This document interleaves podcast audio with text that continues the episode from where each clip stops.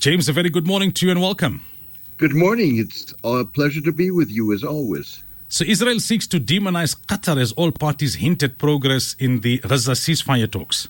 Indeed. So you have a concerted effort to try and get particularly Israel back to the negotiating table when it comes to a temporary ceasefire and a prisoner exchange.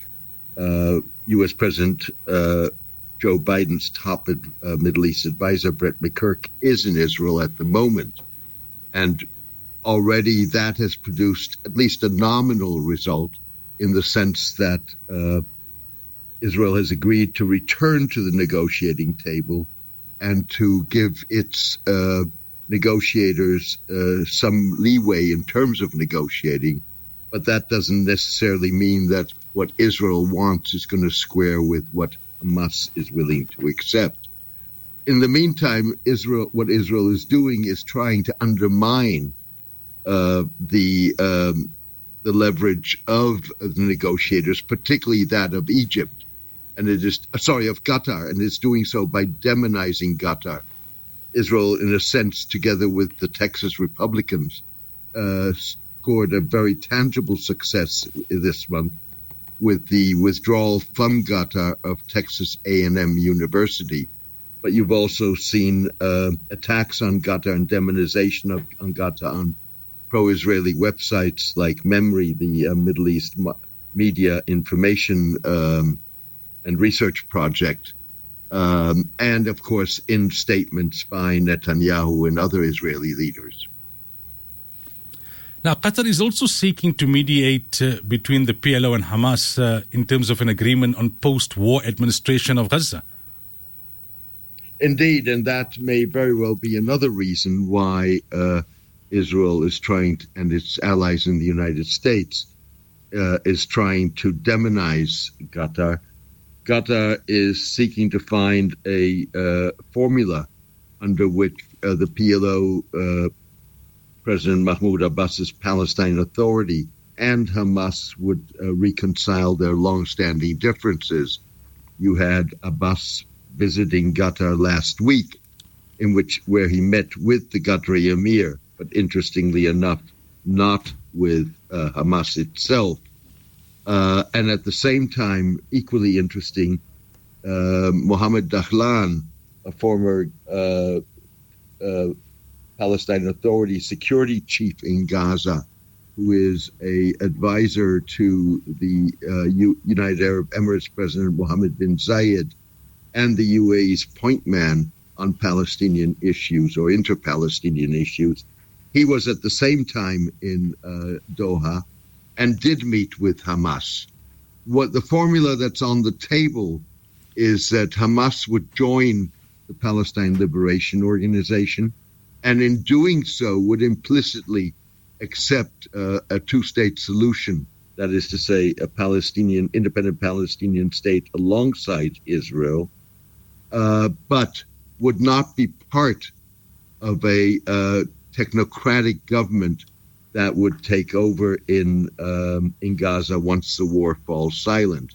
And of course, what the Qataris are trying to achieve is diametrically opposed to a plan for the day after in Gaza that was just leaked by Netanyahu, and that would leave no room for any Palestinian national or any Palestinian representation in Gaza and governance of Gaza that would be in line with Palestinian national aspirations.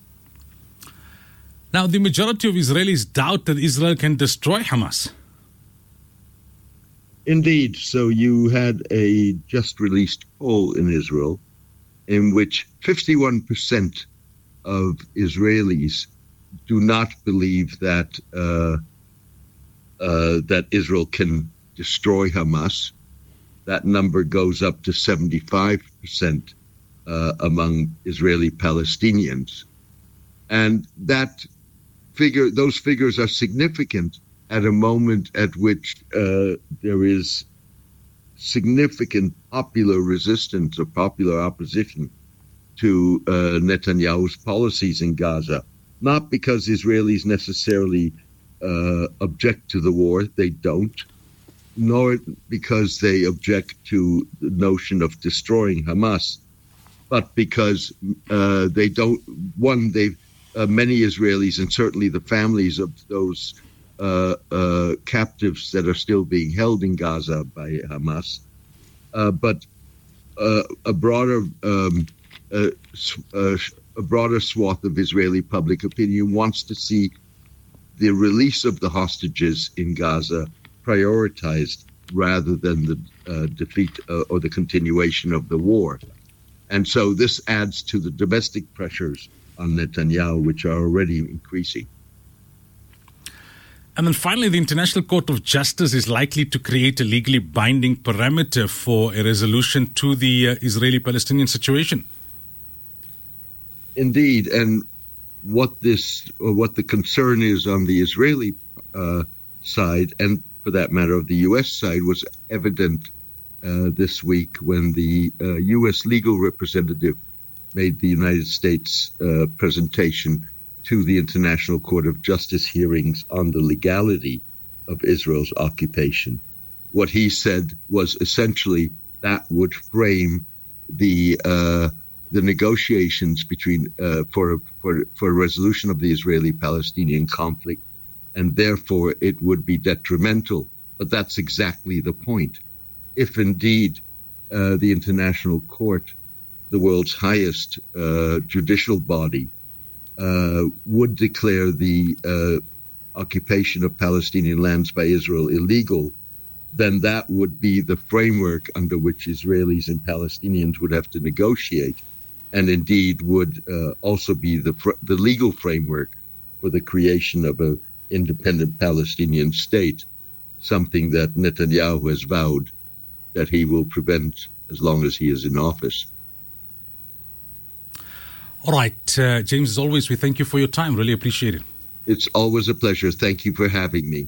We can look at James's website, www.jamesmdorsey.net.